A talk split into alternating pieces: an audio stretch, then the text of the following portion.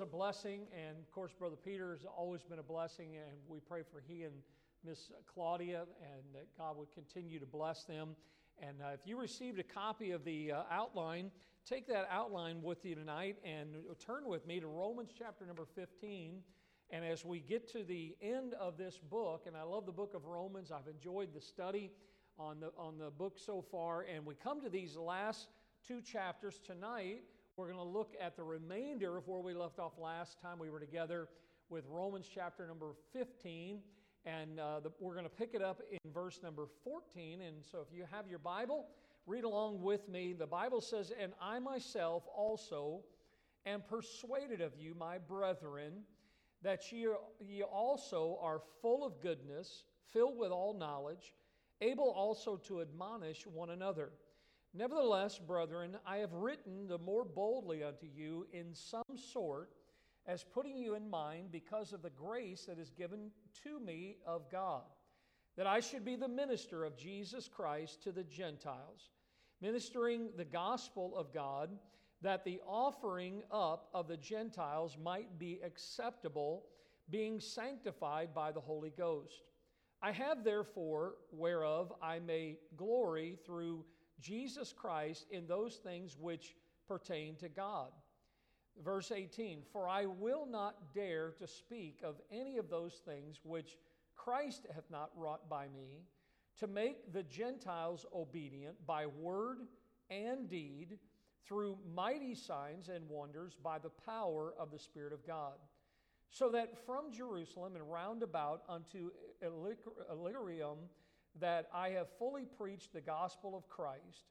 Yea, some have I strived to preach the gospel. It says, Not where Christ was named, lest I should build upon another man's foundation. But as it is written, To whom he was not spoken of, they shall see, and they that have not heard shall understand. For which cause also I have been much hindered from coming to you. But now, having more, excuse me, no more place in these parts, and having a great desire these many years to come unto you, whensoever I take my journey into Spain, I will come to you, for I trust to see you in my journey and to be filled with your company. Uh, and excuse me, and to be brought on my way thitherward by you, if first I be somewhat filled with your company. But now I go unto Jerusalem to minister unto the saints, for it hath pleased them of Macedonia and Achaia to make a certain contribution for the poor saints which are at Jerusalem. It hath pleased them verily, and their debtors they are. For if the Gentiles have been made partakers of their spiritual things, their duty is also to minister unto them in carnal things. When therefore I have performed this and have sealed them to this fruit, I will come by you into Spain, and I am sure that when I come unto you, I shall come in the fullness of the blessing of the gospel of Christ. Now I beseech you, brethren, for the Lord Jesus Christ's sake, and for the love of the Spirit, that ye strive together with me in your prayers to God for me that I may be delivered from them that do not believe in Judea, and that my service which I have for Jerusalem may be accepted of the saints, that I may come unto you with joy by the will of God, and may with you be refreshed. Now the God of peace be with you all. Amen. Now, when you look at this portion of Scripture tonight, really the remainder of chapter number 15, this series that we've been in, in these last chapters from 12 to 16, we've been calling it Practical Christianity. Tonight, we look at another practical aspect of the ministry, as we call it often. And the focus tonight, yes, Paul is the one God used to pen these words, but really it was very personal to Paul. And that's why I've entitled the message tonight, The Loving Concern of a Missionary. And of course, we all understand that Paul uh, was one that took many missionary journeys, had people that journeyed with him, going from place to place, from city to city, and really from person to person. So when you look at the remainder of chapter number 15, and even the last chapter in the book of Romans, both of them are very personal in nature. Uh, yet, even though they are personal in nature, they are full of instruction for everyone. If you are with me tonight and you are uh, maybe uh, have your Bible open, your pen in hand, maybe something to write on, I really believe God will give you, as He gave me, some instructions that will help you in your life in a practical way. The text tonight contains one of the greatest missionary passages in all of the Bible. Many missionaries will come to this passage to see what Paul did and how he did the things that he did for the Lord. And it really helps them, it encourages them, it gives them focus for their lives as they head to the field or while they are on the field. And so in these verses, Paul shares his basic strategy that that strategy actually made Paul one of the greatest missionaries that ever walked on this earth. And I want you to see how it all begins in, in the beginning verse, verse number 14, where we see Paul's commendations about his brethren. Paul's commendations. See, as we begin here in verse number 14, Paul says, And I myself am also am persuaded of you, my brethren, that ye are full of goodness, filled with all knowledge, able also to admonish one another. So when you see these commendations, what is he doing? He's congratulating his brothers in Christ, those that are at Rome, for their accomplishments. Notice the first thing that he congratulates them about in verse number 14. He says, first of all, that they were full of goodness. Now, I think that when we talk to people, a lot of times, especially witnessing to folks, we ask them if, uh, if they are, uh, you know, we get into this discussion, and, and a lot of people think that they are a good person. Now, being good takes on a lot of different ideas for many different people. I believe to be a good man or a good woman is to be the very best kind of person that you can be. Uh, the Bible describes back in Romans chapter number 5, look at verse number 7. The Bible says, Therefore, scarcely for a righteous man will one die, yet peradventure for a good man some would even dare to die. Now, we know that the Bible says there is none good, no, not one. That Jesus Christ, not only in verse number 7 of Romans 5, but other places, describes the fact that Jesus while we were yet sinners, Christ died for us. But Paul is talking about his brothers in Christ in Rome, and he talks about how the fact that one of the things he congratulates them is their goodness in life. Uh, what a commendation that he gives to them. And the reason that he was commending them was because in their hearts was really a practical goodness in their lives to want to help other people. Uh, they really had a desire to help others and to bear the burdens of, as the Bible refers to, those that are, are weaker brothers or sisters in Christ. And that's why Paul uh, gives this commendation of them. He congratulates them for th- their goodness of life. But then in verse 14, he also congratulates them for their grasp of the truth. Now, this is something that is important in our lives. Notice again in verse number 14 they were full of goodness. And then he says, filled with all knowledge. Paul here is understanding that these Roman Christians, these brothers of his there in Rome, that they were diligent students of the Word of God. Uh, the Bible says here that they were, they, they were filled with all knowledge. Their knowledge that they had came by learning, by studying the Word of God. It came as, as they were spending time, the effort that they made, the experience that they received. And listen, all of us are still growing and trying to understand more about the Word of God. And as you think about these Roman Christians, Paul was talking about how they, they had learned things from the Word of God. I've been saved for 35 years. And every time I open up the Bible, I, I, I learn something because the Holy Spirit of God is constantly teaching us.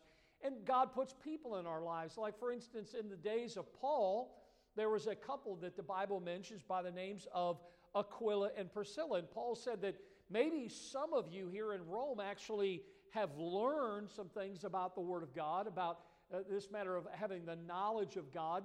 Maybe, maybe some of that came through Aquila and Priscilla. Look at Acts 18, verse 26, where the Bible says he began to speak boldly in the synagogue, whom when Aquila and Priscilla had heard, they took him unto them and expounded unto them the way of God more perfectly. Hey, this was a couple that God used in the life of the Apostle Paul to help them to understand the truth. And Paul says, Look, my brothers in Christ in Rome, he says, I, I congratulate you because of your grasp for the truth.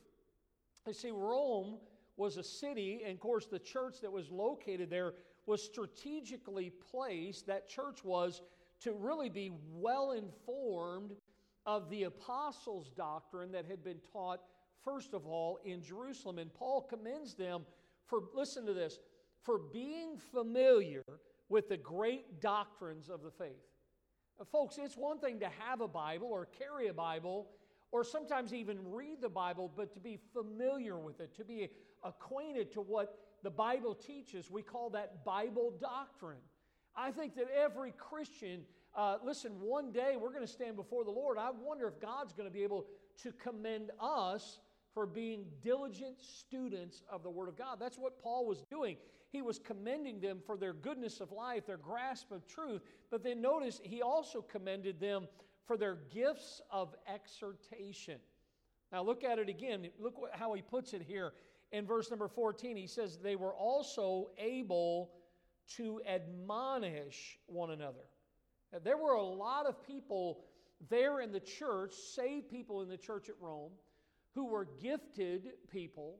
They were, they were highly qualified brothers in Christ that really, think about this, a, a, way that it's worded here in verse number 14 was they were gifted and equipped to, to stir up the saints of their responsibility. Now, that doesn't mean stir them up in a bad sense. It means that sometimes in our lives we need somebody to admonish us, as, as the word is used here. Now, the, the word admonish right here means to warn them.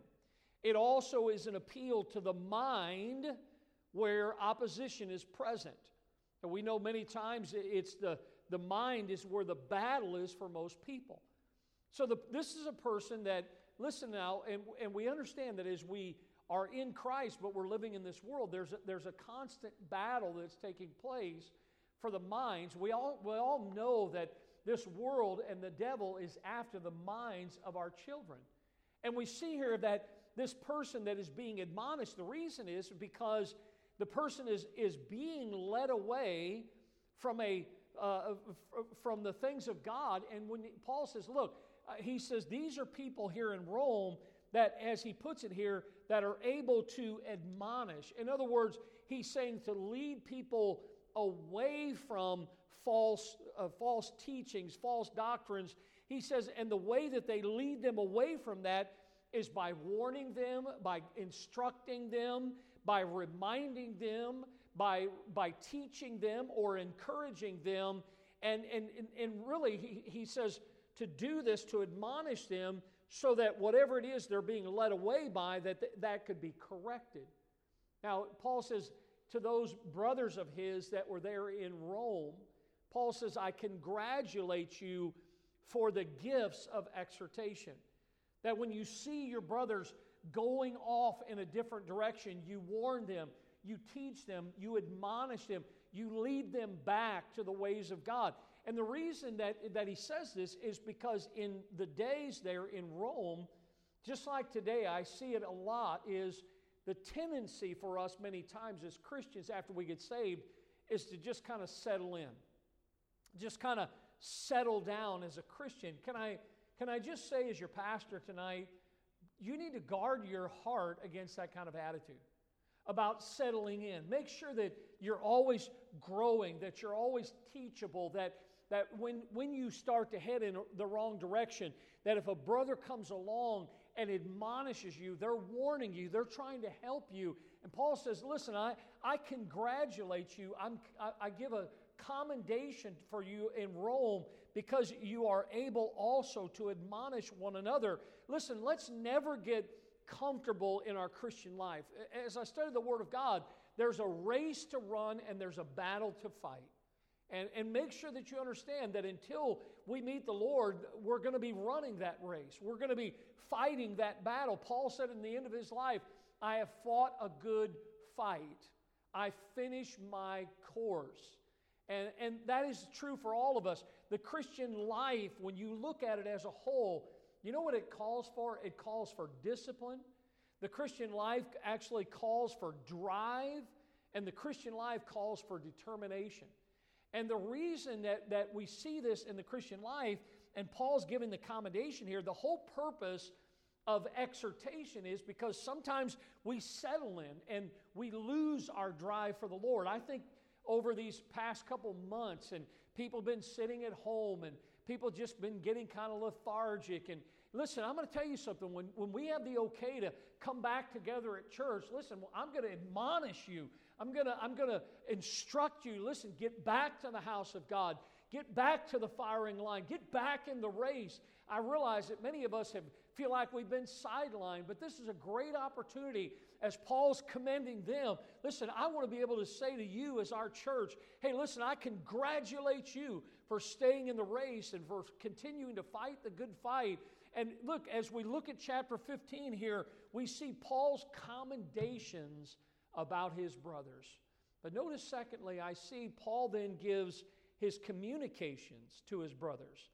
He gives his fellow believers an explanation about his missionary philosophy. Now, we study the Bible today, and people ask sometimes, well, why do, why do we do things the way we do when it comes to missions? And, and I realize that uh, there are some things that we might do, and I think that they're good things. And sometimes you look at it and you, you're like, you're look, trying to look in the Bible, and I realize that it's a help to our missionaries sometimes just trying to help them get to the field and so on. But as Paul was, of course, one that had traveled much, Paul, I really believe, was in his day, he was an authority when it comes to world missions. And as Paul begins to communicate to his brothers about what his philosophy was when it comes to missions, notice he gives his underlying viewpoint of missions. This was really something that helped Paul. And it, Paul begins this viewpoint of his by explaining his own responsibility to the Lord. Now, again, all of us one day are going to stand before the Lord, but this is something that, that was God's call on Paul's life, but it was also something that Paul realized that he had his own responsibility. Much like I, as the pastor of this church, realized that I have a grave responsibility right here at Bible Baptist Church to do uh, the office of a pastor. And Paul was the same way. He, the, the responsibility he was thinking about for what he had been accorded to him. Paul thought about how that he was personally responsible and accountable for his own gifts, for the influence that God had given to Paul, and then for all the many opportunities that God had afforded to him. And, and listen, every day God gives all of us opportunities. But look back in in chapter 15, beginning in verse number 15, as Paul shares his responsibility of what had been accorded to him. Look at verse 15. He says, Nevertheless, brethren, in other words, I've, I've given my commendation about you, but then he moves personal. Notice he says, Nevertheless, brethren, I have written the more boldly unto you in some sort as putting you in mind, because of the grace that is given to me of God, that I should be the minister of Jesus Christ to the Gentiles, ministering the gospel of God, that the offering up of the Gentiles might be acceptable, being sanctified by the Holy Ghost. So Paul says here in these verses that he was called by God to be a minister unto the Gentiles. And Paul, listen, he, he was very serious about the call of God on his life, the responsibility that God had given to him, the influence that he would have in the lives of the Gentiles. He held it in a very high regard, and he viewed himself really, in a sense, as a spiritual priest to the Gentiles. Now, not like the Old Testament, because he wouldn't offer up uh, animal sacrifices and spill the blood and, and make the atonement for their sins, but but as you read these verses here, Paul viewed himself in such a way that when it came to sacrifices, the Bible talks about how that we ought to offer up spiritual sacrifices. Paul, as their spiritual priest to the Gentiles, he was offering up as their priest the Gentiles themselves. Look at it again. He says, he says that I should be the minister of Jesus Christ to the Gentiles, ministering the gospel of God, that the offering up of the Gentiles might be acceptable, being sanctified by the Holy Ghost. See, that, sa- that sacrifice of the Gentiles themselves, the offering up of them, it wasn't some animal, it was themselves. Where do we get that concept? Well, in, back in chapter number 12, Paul wrote these words in chapter 12, verse 1 I beseech you, therefore, brethren, by the mercies of God, that you present your bodies a living sacrifice, holy, acceptable unto God, which is your reasonable service. So when you think, look, our lives are the same way, that we, we ought to offer up ourselves to God as a, a living sacrifice. God, here's my life. And that's what Paul was saying, is Paul saying, look, God put this in my life. God called me to the Gentiles, and Paul's greatest joy was to see the Gentiles who had been a people afar off, that now by the blood of Jesus Christ they have been brought nigh unto, unto God because of what Jesus did on the cross. And Paul's greatest joy was to see them saved and to see them offered up as sacrifices unto God. In other words, that their lives, now that they are in Christ, that they're acceptable to God. And so, Paul here, as he begins to give his, his missionary philosophy and the authority that God had given to him, Paul shares the responsibility of what had been accorded to him. But then also notice he shares the reality of what had been accomplished through him. Now, I know sometimes when you read the Bible, especially Paul, and there are other individuals, many times you look at it you listen to maybe things that, that Paul wrote under the inspiration of the Holy Spirit, and you think to yourselves, wow, Paul, I'm, i mean, this guy was just an outspoken individual. And I would agree with that to some, to some degree. I believe that when it came to the things of God, he was a very outspoken advocate. He was like John the Baptist, a voice crying in the wilderness. But I'm going to tell you, when you study the Bible, I don't believe for any moment that Paul was any sort of a boastful man. Matter of fact, you see in, as he wrote in Galatians 6:14, look at the words, God forbid that I should glory. He says, save or accept in the cross of Jesus, Christ, Jesus, our Lord Jesus Christ, by whom the world is crucified unto me and I unto the world. Paul, Paul did not speak uh, about himself. What, listen, what Paul did speak freely and frankly about was about what God had done through his missionary journeys. And Paul realized that as he looked at the ministry that God had given and, and the things that had been accomplished through him, he realized that there were undeniable limits to his ministry. And look what it says in verse 17 in our passage. Listen to what he says I have therefore, whereof I may glory through Jesus Christ in those things which pertain to God.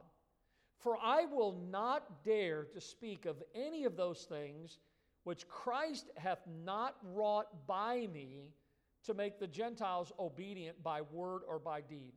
So as he writes here, Paul, listen, his glory was not in himself. Paul's glory was in his God. It was all about what God had accomplished. And that's why he realized there were undeniable limits to his ministry. Paul could recount instead of talking about himself. Look, he could go back and say, Listen, let me tell you about all the people that, that, that God used me, me to reach with the gospel of Jesus Christ. But what Paul would recount is what God had been pleased to do through him. And Paul knew that he had only been a part of worldwide evangelization. The world was a much smaller place whenever Paul was on this earth. Uh, the population of the world had not yet spread around the world like it is today. But Paul thought to himself, listen, I'm just, I'm happy to be a part of the work of God. Can I say the same thing tonight? And I hope you can too. Aren't you glad that God's given you and me an opportunity in our day to do the work of the ministry the way Paul was? And I hope that you and I too realize that God wants to use us, God wants to accomplish His will in people's lives through us. That's why I said this is one of the great missionary passages in all of the Bible. Paul explained here that there was undeniable limits to his ministry. And then he explained the underlying logic to his ministry, and here it is. The whole logic to Paul's ministry was this that he was a man that was fully dependent on God. Look what it says in verse number 19. He says, through many, uh, through mighty signs and wonders, and by the power of the Spirit of God, so that from Jerusalem round about unto Illyricum I have fully preached the gospel of Christ. Paul had a clear definition of what his goals were and his complete dependence on God, how he was fully dependent on God. It looks as a result of that, he saw spiritual power that everywhere Paul went, the cities that he went into, the people that he talked to, even the opposition, Paul saw the power of God in his life everywhere that he went. He saw results. Yes, there were hindrances, there were obstacles everywhere Paul went.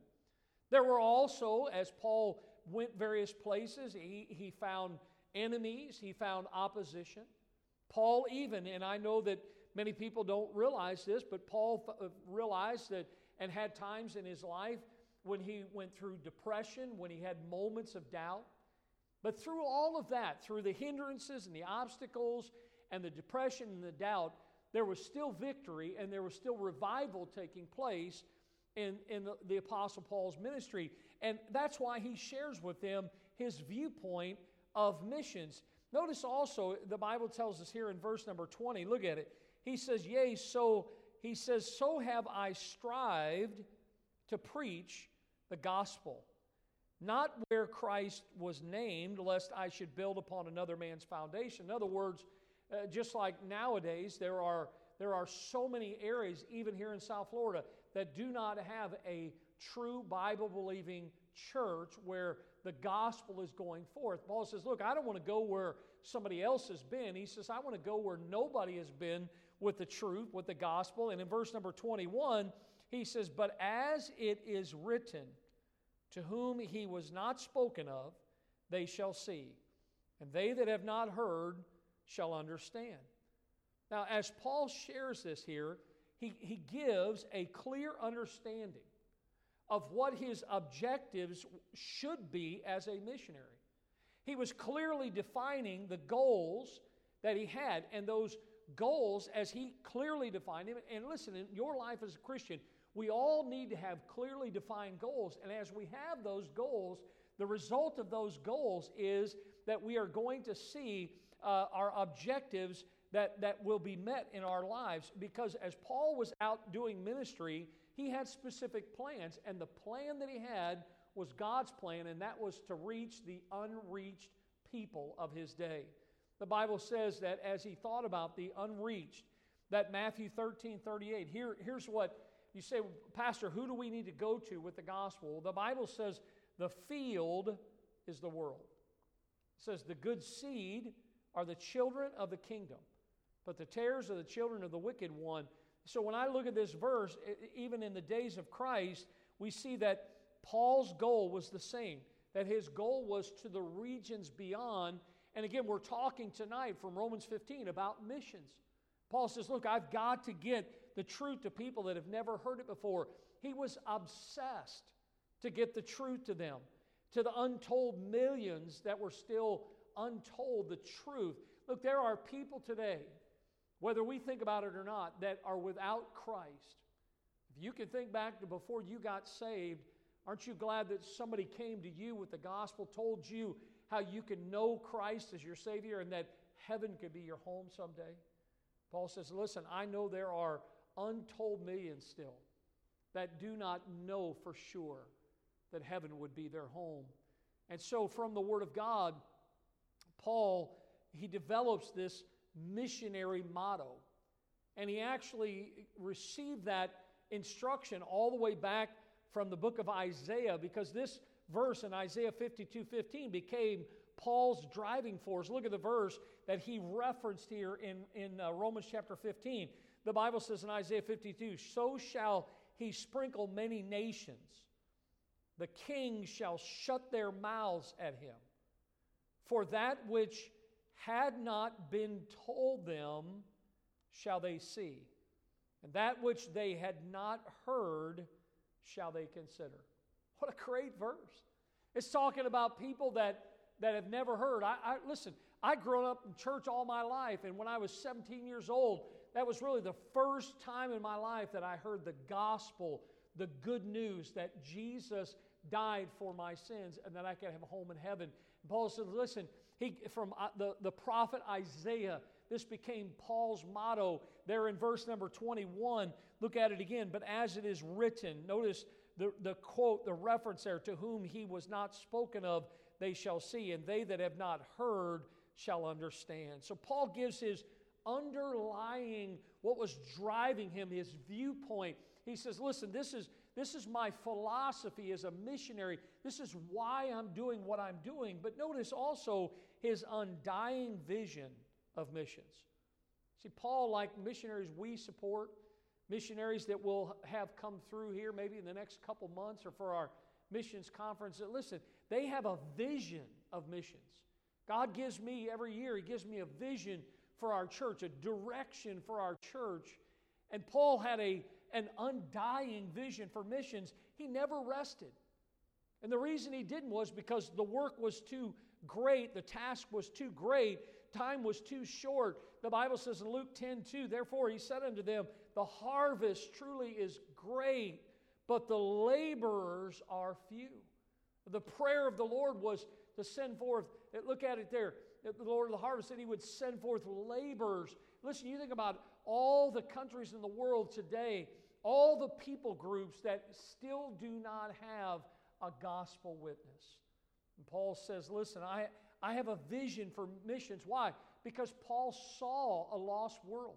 He saw people dying and going into a Christless eternity. And, and, and when Paul was writing these words, you know why he was writing it? Because he, was fo- he knew that the people of his day, that they were focused on Rome. And so as Paul's writing here, he has a desire to see Rome. Look at verse 22. For which cause also, he says, I have been much hindered from coming to you. Paul wasn't able to go there. There had been eh, eh, maybe some times where he had planned to go there. And of course, travel was different back in that day. But Paul desired to, to see Rome. And then notice in verse 23, he says, But now, having no more place in these parts, and having a great desire these many years to come unto you. See, the Holy Spirit had set aside Paul's plans. And by the way, they weren't bad plans, they were good plans to come to them, to, to, to, to encourage them, to share the truth with maybe those that had never heard before. But the Holy Spirit had set aside Paul's plans for better ones. I've had that happen in my life where I was going to do something and then the Holy Spirit redirected me. And that's what Paul's saying here. He says, I have a, I have a desire to see Rome, but notice his determination to see Rome. In verse number 24, the Bible says, Whensoever I take my journey into Spain, I will come to you, for I trust to see you in my journey and to be brought on my way thitherward by you, if first I be somewhat filled with your company. So, Paul shares here three things, really questions that he's answering to them, those brethren that are in Rome that he already commended. The first one is he talks about where does visiting Rome actually fit into his plans. He says here, I must see Rome. But before he can see Rome, according to the scriptures, he must see Spain even more. Now, uh, the reason uh, studying it out is, is because many believe that there were more Jews at this particular time that were in Spain, which really was an incentive for Paul to go to his own people there in Spain And so Paul says here, he says, I, I, want you first of all to know where does visiting Rome fit into my plans. But then notice in verse 25, he talks about when does visiting Rome actually fit into his plans. Because in verse 25, he says, But now I go unto Jerusalem to minister unto the saints, for it hath pleased them of Macedonia and Achaia to make a certain contribution. He's talking about an offering that they made out of their poverty, the Bible says. And he says that contribution for the poor saints which are at Jerusalem, it hath pleased them verily, and their debtors they are. For if the Gentiles have been made partakers of their spiritual things, their duty is also to minister unto them in carnal, uh, in carnal things. He says, When therefore I have performed this, when I've taken the offering, when I've taken it to the poor saints in Jerusalem, he says, When therefore I have performed this and have sealed to them this fruit, he says, I will come by you into Spain. Now, if you look on a map, you'll see where Jerusalem, where Rome, and where Spain is.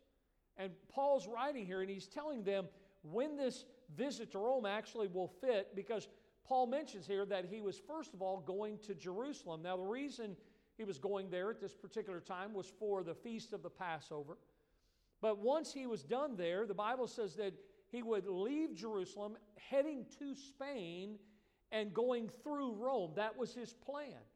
But then notice in verse 29, he's, he's given them the where does visiting Rome fit into his plan, and he's given them when does visiting Rome fit into his plan.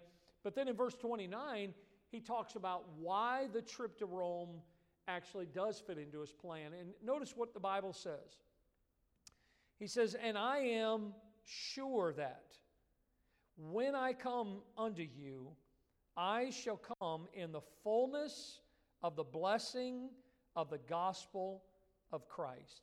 He says, Look, his great goal, Paul says, the reason I want to come, and he's already alluded to this before this, he says, The whole reason I want to come is because I want to be with you. I want to fellowship with you. In other words, Paul had a desire to pour himself into those that were there in Rome. And, and the Bible says that as he is planning this, pouring his life into the life of the testimony of the Roman church, he says that is going to be made possible by the Spirit of God. And so, as I look at what Paul is talking here about missions and how, how he is giving his his philosophy, his viewpoint when it comes to missions. And then he, he gives really his vision of missions that really was driving Paul as a minister of the, of the Gentiles to take the gospel to them.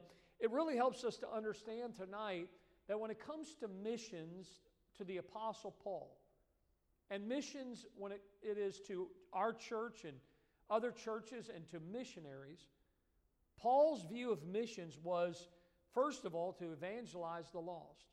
People need the Lord.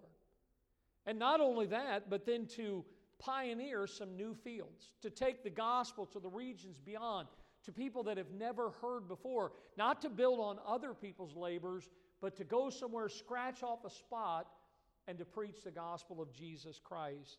But then it was also to know the Holy Spirit's leading, what God would have him to do. We see this pattern in Paul's ministry where Paul would go somewhere and Paul would begin to preach the gospel as he said here tonight, and then people would start to hear it and get saved, and then Paul would follow the Spirit's leading, and then we would see that that work, as well as the Apostle Paul, would become self supporting. It was not relying on, on, on other people to support it.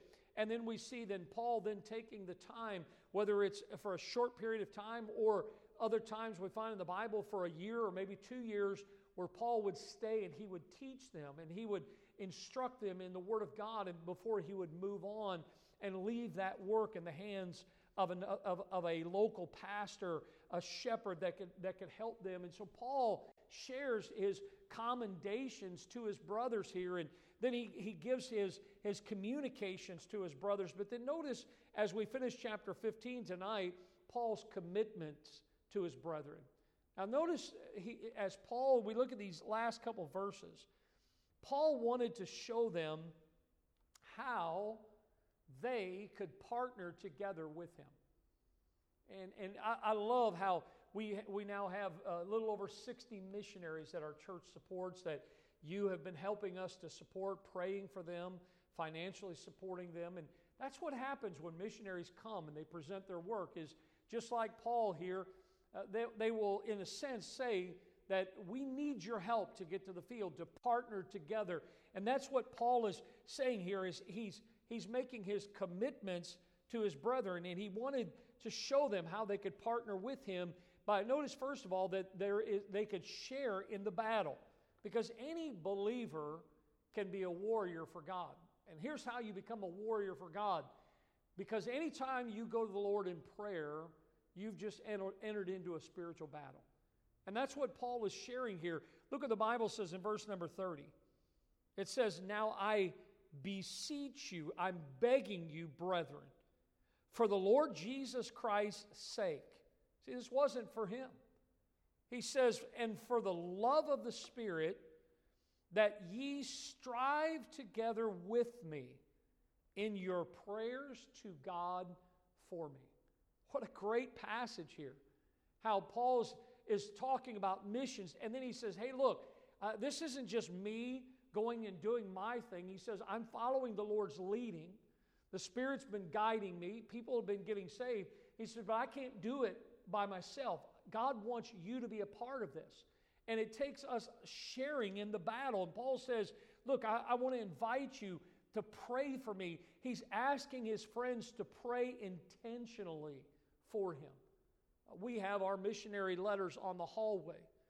And I hope many of you take the time to go down that hallway when we're able to be here at church and not only look at those missionary pictures, but maybe take their letters out and read what's going on in their, in their missionary endeavors, uh, the opposition that they're facing, and some of the things that God is blessing, and the souls that are being saved, and the work that's being accomplished, all because we have a part in that. And Paul says, Look, I want you to pray intentionally for me. Uh, Paul says this, look at 2 Thessalonians 3 1. Finally, brethren, pray for us that the word of the Lord may have free course and be glorified, even as it is with you. Ephesians 6:19, as for me, Paul says, pray for me that utterance may be given unto me, that I may open my mouth boldly and make known the, the mystery of the gospel. Paul says, listen, I need, I need the boldness that only God can give to me, and I need you to pray intentionally for me that God would give me that holy boldness to, to preach the gospel of Jesus Christ. He wanted these people to add his name to their prayer, prayer list. And when you think about this, listen, most of us were praying for our missionaries, pray for them by name. And listen, when you when you get involved in their lives, and some of you have been emailing and writing some of our missionaries, and I would encourage others of you that, that maybe haven't done that. Uh, you get the prayer page on the back of the prayer pages, all of our missionaries that are listed there Listen, when you start to find about specific needs, maybe family needs or the ministry, or maybe they're looking for a new building, maybe, they're, maybe there's some spiritual opposition going on. Paul says, Look, I want you to pray intentionally for me. Put my name down there. And listen, when we know those things, we can pray for our missionaries intentionally. And Paul knew, he, he, listen, as we look at his life, not only here in Romans 15, but as Paul was asking them to pray, listen, we, we, need to, we need to understand that our missionaries are depending on us. Yes, it's nice for us to send them a monthly check of support, but even more than that is that we're praying with God's power on their lives. Look what the Bible goes on to say here as Paul Paul wants us to pray intentionally for him in verse 31. He says, "Pray that I may be delivered from them that do not believe in Judea." and that my service which I have for Jerusalem may be uh, uh, accepted of the saints. Verse 32 that I may come unto you with joy by the will of God and may be with you, may with you be refreshed. So as I look at these verses here, Paul's asking the Romans, those Christians in Rome, not only to pray intentionally for him, but he's asking them to pray intelligently for him. So he actually listed here as, as he's giving a personal matter when it comes to missions. And notice the three things that Paul mentions that they could pray intelligently for him. These are his three requests that he wanted the Roman Christians to go to the throne of God's grace on behalf of him. Notice, first of all, in all of these that Paul is asking them to pray for him, they all begin with the word that. Let's see if you picked them up there. Notice the first one we see here in verse 31 says, That I may be delivered from them that do not believe in Judea. So the first prayer request that Paul says, I want you to go to God for me, is notice that Paul's asking them to pray for his safety. That's something that we should pray for all of our missionaries, is that God would keep them safe, that, that, that they would stay out of harm's way. Paul says, I want you to pray for my safety. Now, notice the second request that he makes, beginning in verse 31. He says, Not only uh, that I would be delivered from them that do not believe, notice the second word that. He says, That my service, which I have for Jerusalem, may be accepted of the saints. So his first request is for his safety. The second one is for his service. I pray for what he's doing for the Lord, for the gospel's sake. And then notice verse 32. Notice the word that it begins with. He says, Here's the third thing I want you to pray to God for me that I may come unto you with joy by the will of God and may be with you, uh, may, be, may with you be refreshed. And so his third one was not only for his safety but and for his service, but this one was for his steps.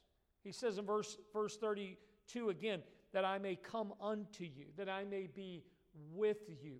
Paul says, pray that God would allow that to happen. And as he shares these requests, he says, I want you to take these requests.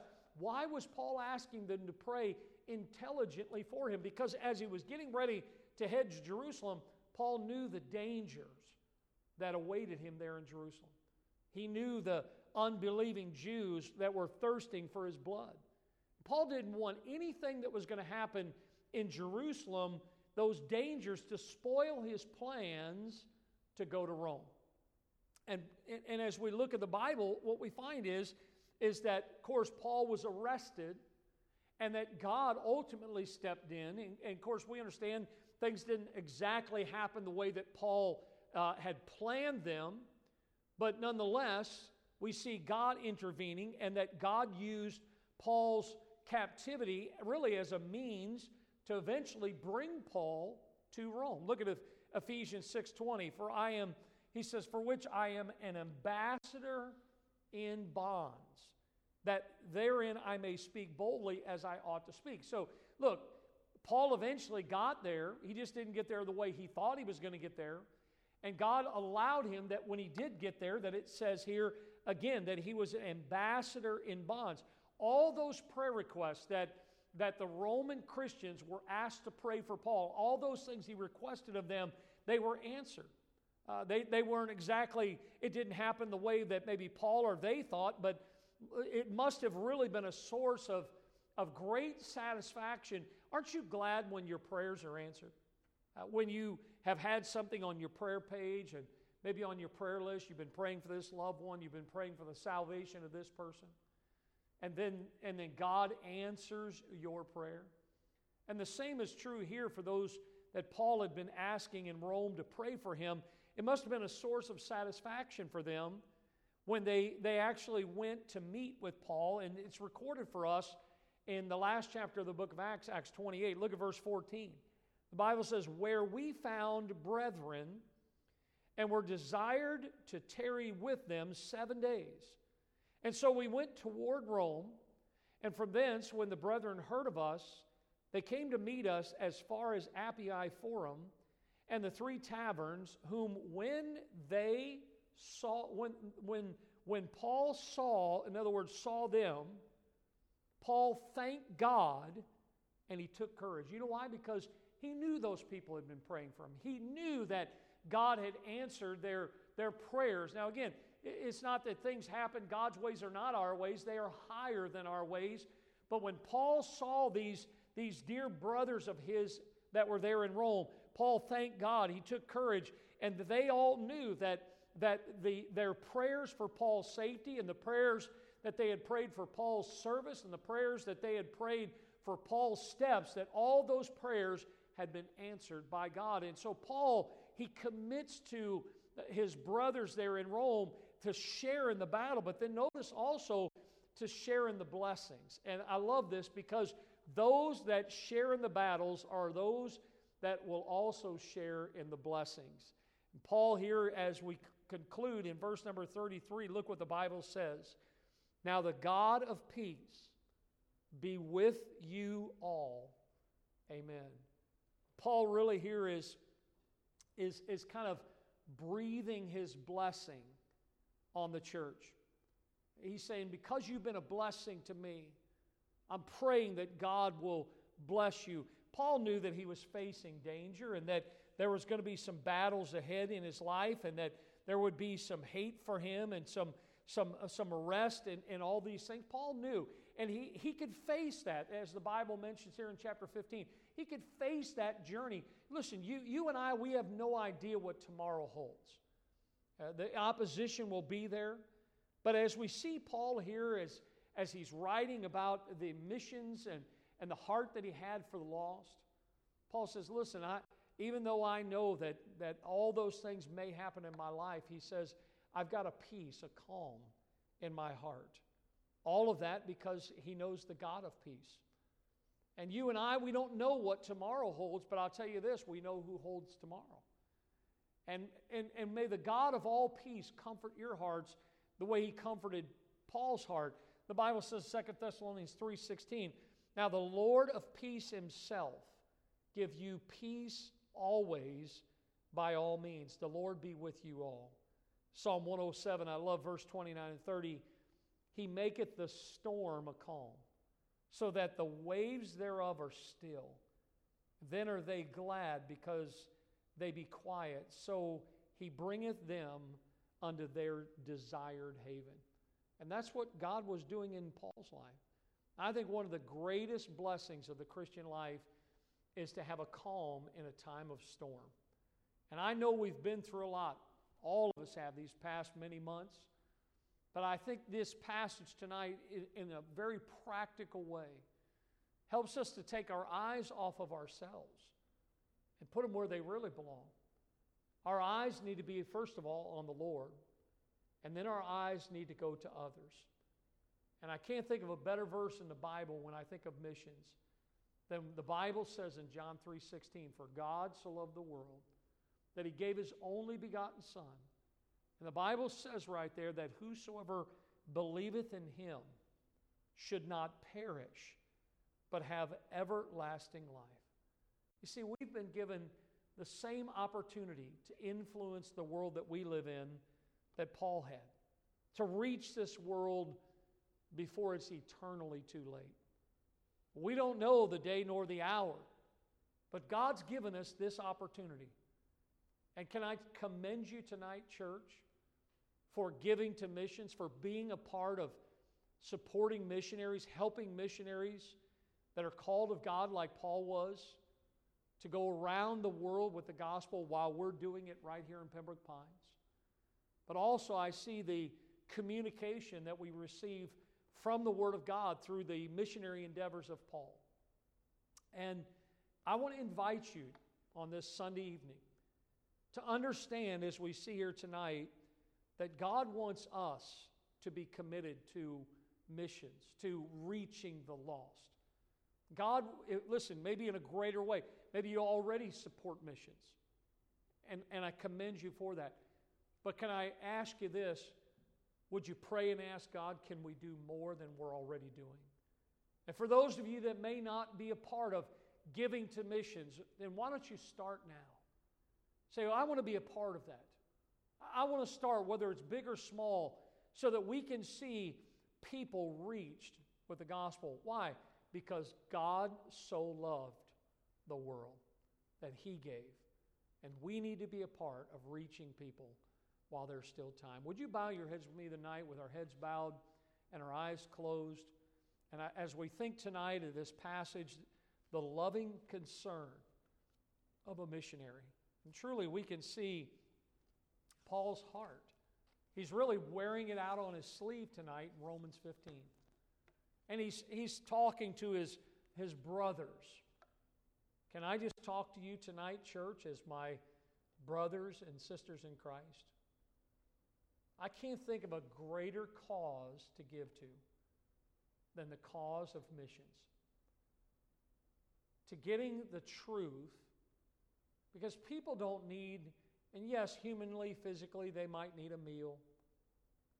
They might need some of the things of life, but those things are not going to sustain them. Those things certainly are not eternal. What people need is they need the Lord. And God wants to use us, you and me, to get the gospel to this world. Are you concerned for the lost? Do you have the love in your heart that God had? God so loved the world. See, before this book, this letter to those in Rome ended, God took the greater portion of chapter 15 and He used the experience of the influence and the testimony of the Apostle Paul to try to help us understand the reality that people are going to spend eternity in either heaven with God or they're going to spend all of eternity separated from God in a place called hell. And all of that depends on our hearts. Let's be concerned for the lost. Let's pray. Lord, thank you so much for loving us. Lord, you have given your all. You've given your best, your Son Jesus. As we get ready to enter a new week, maybe some to go back to work, eventually be able to come back here and assemble ourselves together as your church. But I wonder is our heart towards what you love, and that is Jesus came to give his life for the lost. It's wonderful to be saved. But do we care if others are saved or lost? Give us the heart of a missionary. Lord, thank you for speaking tonight, using your word. Help us to take this message with us and to be a part of reaching the world with the gospel. For it's in Jesus' name we pray. Amen.